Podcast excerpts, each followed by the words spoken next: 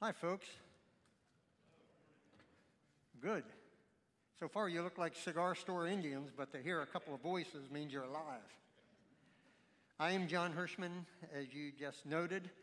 And to give you context, I was the uh, former pastor, now the pariah pastor, West End Assembly of God. Let me take this thing off.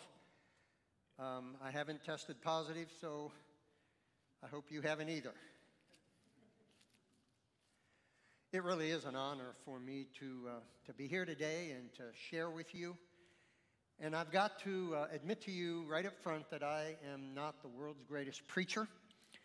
But I will tell you this that in my 40 years of ministry at West End, there were many times when I was preaching a sermon that people were, in, were cured of insomnia.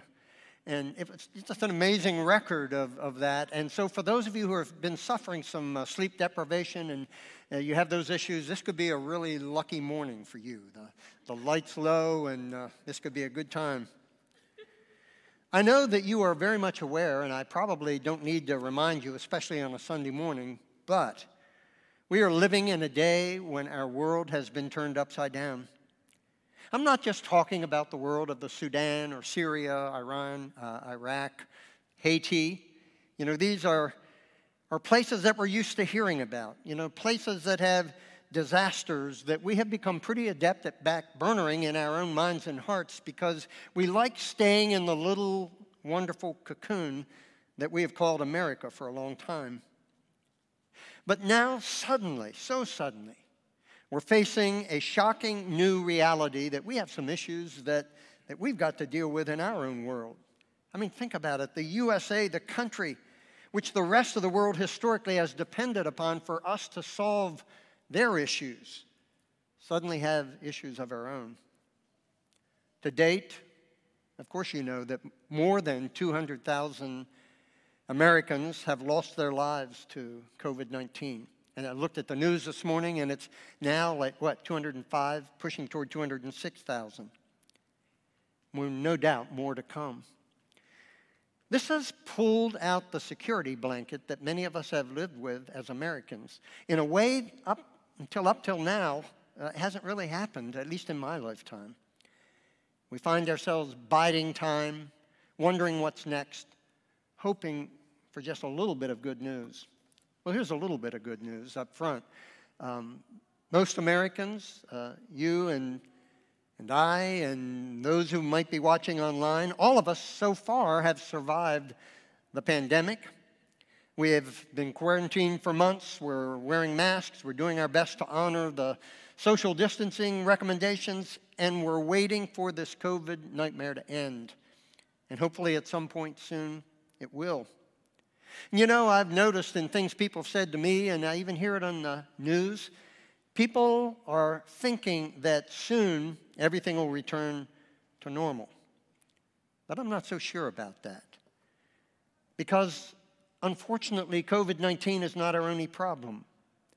We also find ourselves in the perfect storm of social injustice issues, racial injustice in particular record unemployment, and the most toxic pre election political milieu in American history.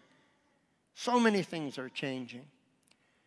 And we're all thinking, will we ever be the same again? Will it, all of what we're accustomed to and so happy to be a part of ever be the same again?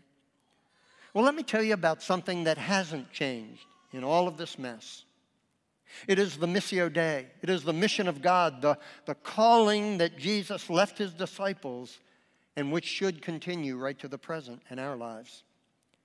And you know what? It's that very calling that can make a huge difference in how Christ's followers weather the current storms that we are in. You see, I believe that the issues of our day have placed the church into the perfect position to live out that mission, that calling that Jesus has given us. Historically, when the church has been under fire, it has seen its finest hour. Again and again, the stories are replete of revival, revitalization, and growth that seem to take place at best when the people of God are in desperation, when they're in need of help, and when they turn to Him. I don't know how many of you have read Philip Yancey and some of his books. What's so amazing about grace? The Jesus I Never Knew. And he talks in The Jesus I Never Knew. And by the way, that's a fantastic book. You guys got to read that. He is one of the most prolific Christian writers of the 21st century and back into the 20th. But in that particular book, he talks about how that so many generations of the church have survived and even thrived under persecution and under adverse conditions. He cites, for example, China when back in the 1950s and 60s and into the 70s, suddenly these little church groups began to form and the government cracked down on them big time. There was abject persecution and the people were, were under fire. And he remarks in his book that out of all of that persecution, even in the midst of it all, there came the most amazing revival in all of human history from the beginning of the church till now. He said more than 50 million Chinese stood up in that persecution and witnessed that Jesus Christ is Lord. We are living through such a time of opportunity right now.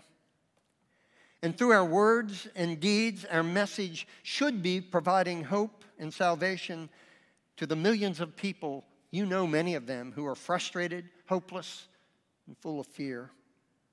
We should be the spiritual first responders. But my sense is that so far, the church has not done a very good job of responding to what I would call this great opportunity. That's what I want to talk to you about for the remainder of this sermon.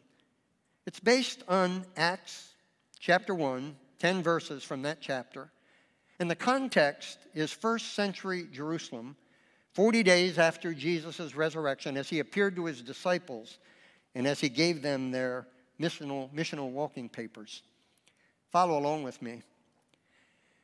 Verse 3 After his suffering, he showed himself to these men, the apostles, and he gave them many convincing proofs that he was alive. He appeared to them over a period of 40 days, and he spoke to them about the kingdom of God. On one occasion, while he was eating with them, he gave them this command Do not leave Jerusalem but wait for the gift that my Father promised, which you have heard me speak about. For John baptized with water, but in a few days you will be baptized with the Holy Spirit. Then they gathered around him and they asked him, Lord, are you at this time going to restore the kingdom to Israel? He said to them, It's not for you to know the times and the dates that the Father has set by his own authority. But you will receive power when the Holy Spirit comes on you. And you will be my witnesses in Jerusalem, Judea, Samaria, and to the ends of the earth. After he said this, he was taken up before their very eyes, and a cloud hid him from their sight. Well, they were looking intently up into the sky as he was going, and suddenly two men dressed in white stood beside them. Men of Galilee, they said, why do you stand here looking into the sky? The same Jesus who has been taken from you into heaven will come back in the same way that you have seen him go into heaven. Now, before we go any further, I want to bring to you what I call a loving uh, warning, which I believe is applicable to every congregation right now on earth, including yours here at Gayton. And by the way, this warning is really the take home challenge of this morning's message. And so, if you're insomnia has not been cured yet and you drop off, you at least know what the point of the sermon was. So here is my warning to you beware of mission drift. Beware of mission drift. So, what is that? What is mission drift? I believe that as it relates to churches and faith based organizations, it is best defined very succinctly in a little book authored by Peter Greer and Chris Horst titled The Unspoken Crisis. And here's how they explain mission drift. Without careful attention, faith based organizations will inevitably drift from their founding mission. Then they give an example.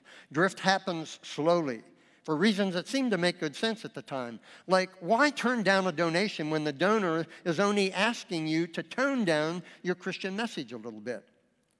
Of course, later it becomes apparent that the desire for more resources has displaced an important biblical value, causing major upheaval in that ministry.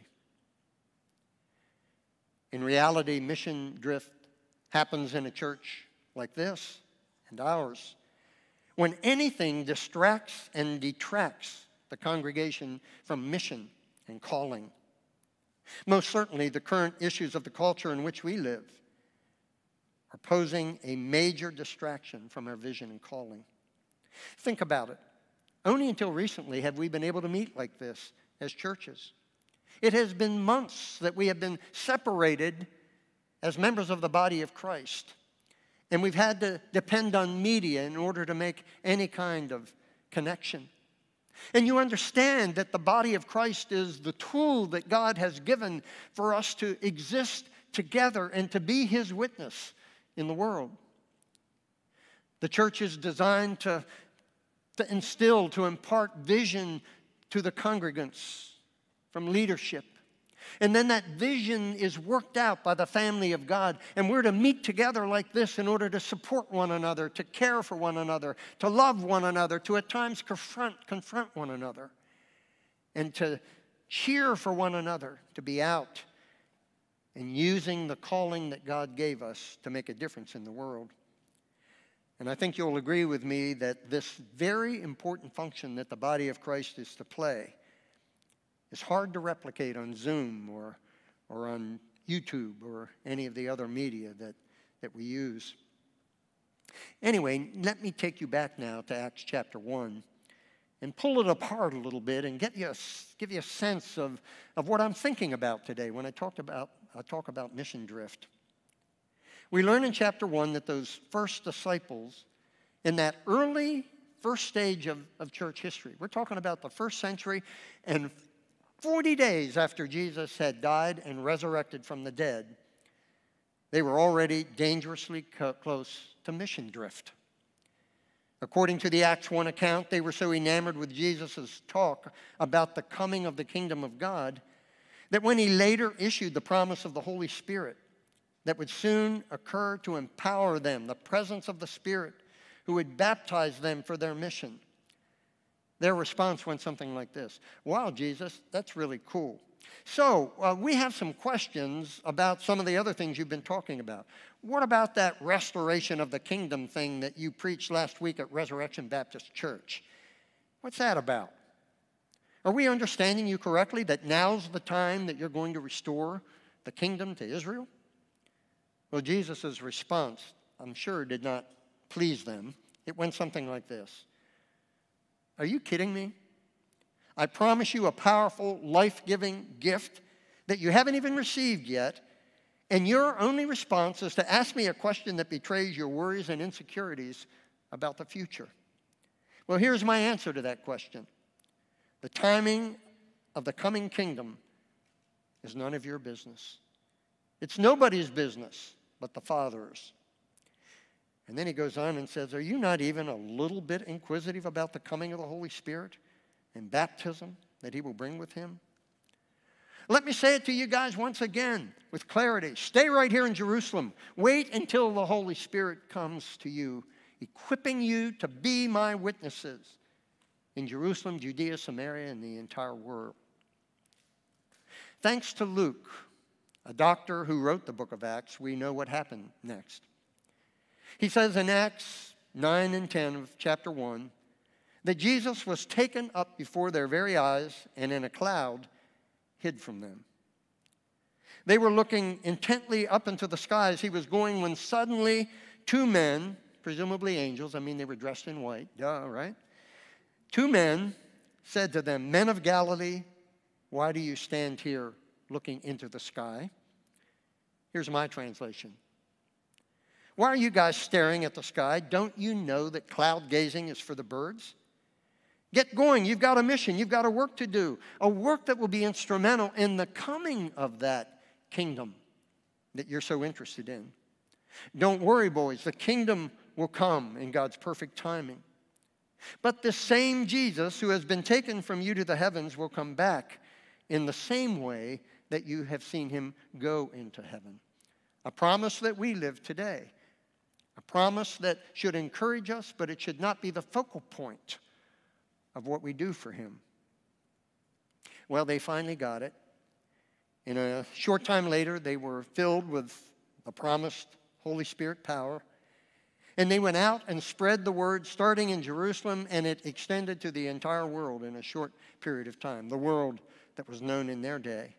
And all of that is recorded by Dr. Luke. And if you haven't read the entire book of Acts, you've got to go and read it even this afternoon and catch up on what happened after those first disciples obeyed the commission that Jesus had left with him, them. And so here's a big question for us. How do we define and implement the commission that those first disciples received from Jesus? In other words, what is our 21st century equivalent of their calling as we seek to stay in mission for Christ? We know it's important to answer these questions because Jesus reminds us over and over again in the Gospels how important it is. In fact, his call to mission is issued in one way or another in each of the first five books of the New Testament, and that includes the writing that I just read to you from Acts. To further emphasize this point, what I just read to you, where in verse 8 Jesus had said, You will be my witnesses in the whole world, were the last words of Jesus. Must be important because last words are always important. And surely we get how important it is to Jesus. But my question is whether it is as important to us. That might be another matter. And this brings me back to my warning beware of mission drift. There's no doubt that our current issues in America are myriad, and they can be the catalyst to mission drift. Most of us, if not scared, are certainly concerned about what might happen next. To be honest, it feels like many of God's people have moved into serious mission drift. Some of us are thinking, well, it's about time, and a perfect occasion to do it is in this pandemic, to start caring about me, my life, my family, my issues, my stuff. Of course, there are things happening that should concern us and do require preparation. It's why we all have masks on and, and why we're doing what we're doing to protect the community, the church, and our families, and the people that are around us. All of that is good. But you know what's unfortunate? It's unfortunate that we're thinking that way in a time when our message of hope and confidence in our mighty God counts the most and should be front and center. Let me repeat something I said earlier that might have not resonated with you at the time, but maybe it will at this point. I believe that the issues of our day have placed the church in the perfect position to live out that mission, that calling that God has given to his church through Christ. Maybe some of the mission drift that is taking place has to do with a theology of missions that has gotten way too technical, in my opinion. You know, it isn't always true that when you take something basic, you ought to improve it and grow it and, and change it and, and make it more palatable, etc. All of the things that oftentimes we do. In my opinion, things have gotten too complicated with regard to how mission should take place. We offer scripted message to the people of God to go out and be able to say the right things, and sometimes we sound like robots when we talk to people. You know what?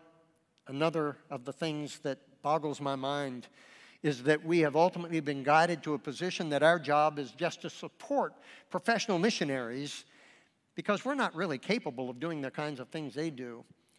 And so we cheer them on, but we don't feel the onus that they have to feel. And the fact of the matter is, the commission that Jesus left us is so simple. It is one that extends to every one of us. Everyone who calls himself, herself a follower of Christ owns this calling, this mission. And here's why I say it's really quite simple. In the four places in the Gospels and the one place in the book of Acts where the Great Commission is recounted, basically there are four things that we're told to do. Go, do, tell, and model. We're to be going, doing, telling, modeling, all of it, of course, done through a loving and caring and compassionate spirit that is palpable to those who are in contact with us because they sense, they feel the miracle of what has happened to us that we're trying to convey to them. It's a beautiful thing when that happens. And the context of our calling is by no means exclusive to missions work that takes place only on foreign soil. We have our own Jerusalem right here in the neighborhoods of Richmond. And no matter how hunkered down we are because of COVID, most of us, out of necessity, are still going out daily. I mean, think about it. We go to grocery stores, outdoor gatherings, casual meetings with our neighbors, and certainly with our families and close friends. There are many opportunities daily that we seize to go. My question is when we're going, are we telling and modeling? Are we being influencers for Christ? I'm a shameless name dropper. And I can't resist the temptation this morning to talk about a couple of really important people that I happen to know personally. Surely you've all heard of, of Bill and Melinda Gates. Do any of you know them personally?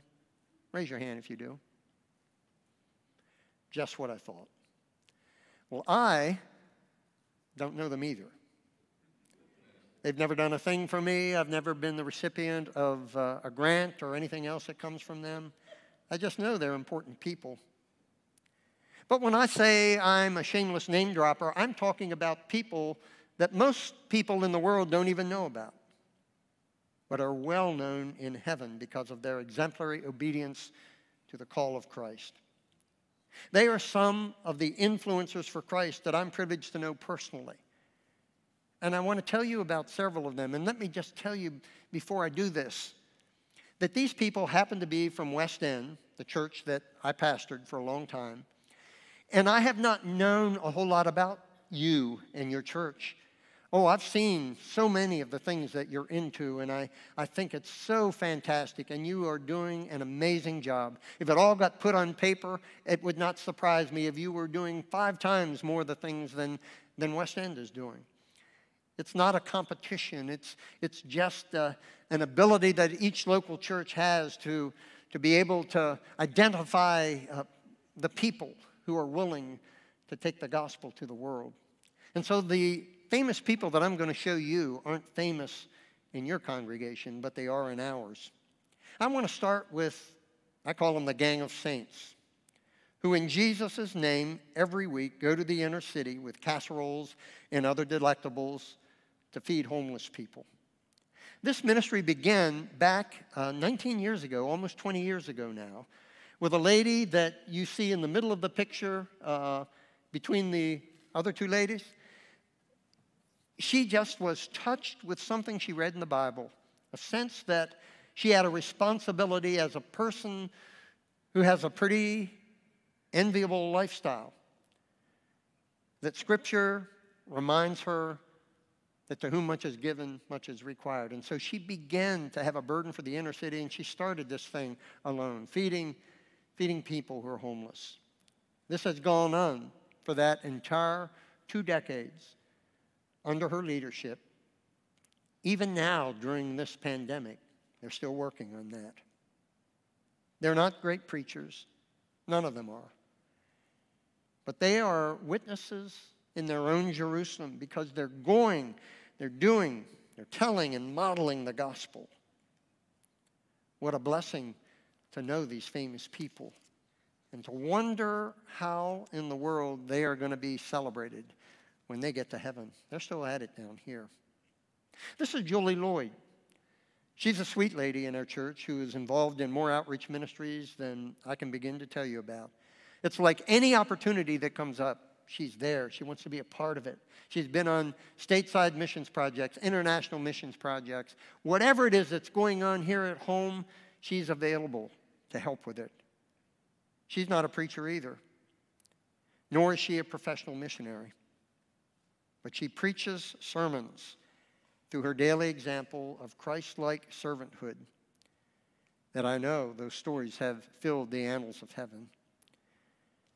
I didn't tell you, she's 78 years old and still going at it. Finally, I want to tell you about a really famous married couple, Loris and Joyce Johnson. I've known them personally for 40 years. And very few people have impacted my life like they have. My life has changed as a result of me having met them early in the 1980s. I just want to tell you that story for the last couple of minutes that I have to share with you. It goes something like this Loris and Joyce were lay people working in Florida, they had regular jobs, and they felt a call in the church where they were. They felt a call and responded to it to go to a tiny little country in Central America called Belize. And they had on on their minds an impression of a group of people that were there that they had heard about and how desperately they needed someone like themselves to come and just help them. That group is a group of Mayan Indians spread over Guatemala and Honduras and Mexico, but in Belize as well. At the time, those Indians were listed as unreached people in many of the Christian missiology magazines. And so they went to see if they could reach an unreached people. Unreached people refers to people who might be in the middle of a community where the gospel is proclaimed all the time, but isn't culturally relevant, and then it goes over the heads of some of the people. And the Maya in that day listed as those people. Commensurate to their going to Belize, in our church, we began to develop a same sense that we wanted to be involved in a ministry like that. And so we went to Belize and we did a building project up in the northern part of Belize that didn't have anything to do with Maya. But at the time, I had that in my spirit that, that while I'm there, I need to find out who these people are and what they're like. And I talked to a missionary there and I said, We're looking for someone who's involved with the Mayan Indians. Do any of you know of people like that? And he scratched his head and he said, Well, there is one lay couple. He said, They're got to be honest, a little bit strange, but they're down in the southern part of the country. Hmm. I understand they're, they're working with the Maya. And I said, Do you have their phone number? He gave me a phone number. I called down there and then identified myself as a pastor from the States.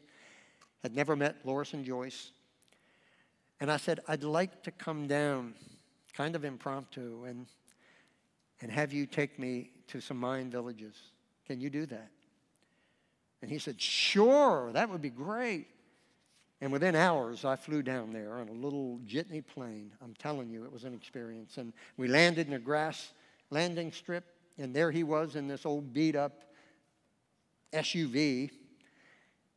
And he said, Come on, we don't have a lot of time, but I want to take you to two villages. Well, rushing ahead, I'll make the long story short. He took us to two villages Red Bank and Maya Mopan. And to this day, as I still minister in Maya Mopan, I refer to it as by a bedpan. That's the kind of place it was. Scary place to go with dysentery and a lot of other things that would hound you. So they t- took me to these two villages. And I learned immediately that these two villages were villages that they had, through their ministry of two people, reached for Christ. Literally, the vast majority of the people in both of those villages that were about five miles apart had experienced life transformation through the message that Loris and Joyce shared with them in a culturally relative way, relevant way. They used flannelgraphs. You don't even know what they are if you're younger than 40. They are it's like a, a, little board with felt on it, and you stick little biblical figures on them to tell the stories. The adults were, were so interested in that, even though it was a ministry that started for children. And what happened through their contacts with these people that we were invited to become a part of in our ministry at this early stage of what was going on in the mine work in Belize is transformation galore people's lives changed.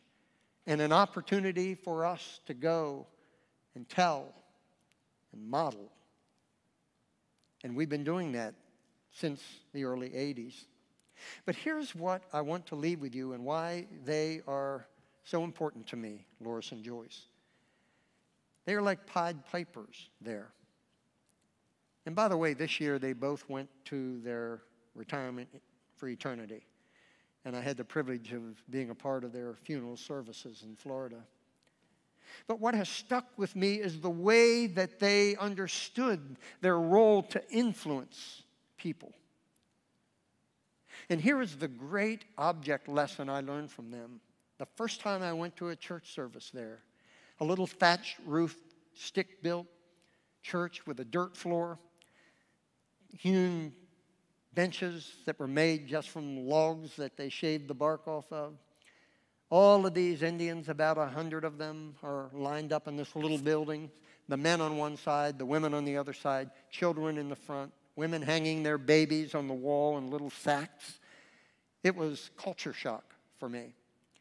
And I sat in that building and I had my camera out and I just took pictures with my thought in, in mind that uh, they would never believe this if I just told them about it when I got back home to our church. I had to show them. And I was snapping pictures. And when they, when they do a worship service, they celebrate what Christ has done for them and they, they clap to songs that, that at times are, are almost wild and exuberant, but it's just awesome. And so I noted that they were singing a particular song and they started clapping, and, and boy, they were having a great time. And I was clapping with them, and every now and then I'd take a picture. And I looked up front, I was sitting a little further back, and I realized that there was something taking place there that I had never seen. The whole community of children, about 15 of them, sitting on the first two rows, were not clapping. They were doing this. I remember the song they were singing. It's called What a Mighty God We Serve. I don't recall singing that in our church, but it goes something like this What a mighty God we serve. What a mighty God we serve. Angels bow before him, heaven and earth adore him. What a mighty God we serve. Now, I'm not done telling the story, but I need your help. Cigar store Indians, I want you to start patting your left knee, please. Would you do that? Risk that you look a little foolish and risk that I'm playing a joke on you. I'm really not. You can even sing it with me one more time. What a mighty God we serve. Repeat that. What a mighty God we serve. Angels bow before him. Angels bow before him. Heaven and earth adore him. What a mighty God we serve. Whoa, I thought when I witnessed this, this has got to be the subject for some psychology project for a college student. This is amazing. Why are these kids doing this? And, and as I scanned the rest of the group, the parents were not surprised by this and they were all clapping. But over to the left, I noticed that where Loris was seated, he was patting his leg like that. And then I got it because I had been with him for that whole day. And it's what I didn't tell you. When he was 10 years old, he lost his right arm. That was his dominant arm. And he lived for his entire life from age 10 till the day he died with that handicap, a deficit, if you will. Think about it. How do you put toothpaste, toothpaste on your toothbrush if you only have one arm? Hold it in your teeth, right? Hold the toothbrush in your teeth, put the paste on it, and then use your left hand to brush your teeth. His girls, who are now, of course, grown up with their own children, still do that to this day because they learned that from him. Loris only had one arm, so how in the world could he enjoy a ceremony, uh, a ceremonious clapping that was taking place with the other adults in that room? So he started by just slapping his leg. And the kids looked at him as a hero. He was a guy that had come into their village and had shared with them about Christ, and they were willing to do just about anything and everything that he suggested was a right thing to do in a service. When I go down there now, those kids are the foundation now as adults of the villages that I visit. They learned about Jesus. They learned about how to function as members of the body of Christ from Loris and Joyce Johnson, from a one armed man who probably long ago had been written off by society as someone who would have to have very limited roles in whatever they did because he only had one arm. I would like to suggest to you that if you're suffering from mission drift today, you don't even know you're suffering, but that's what's happening.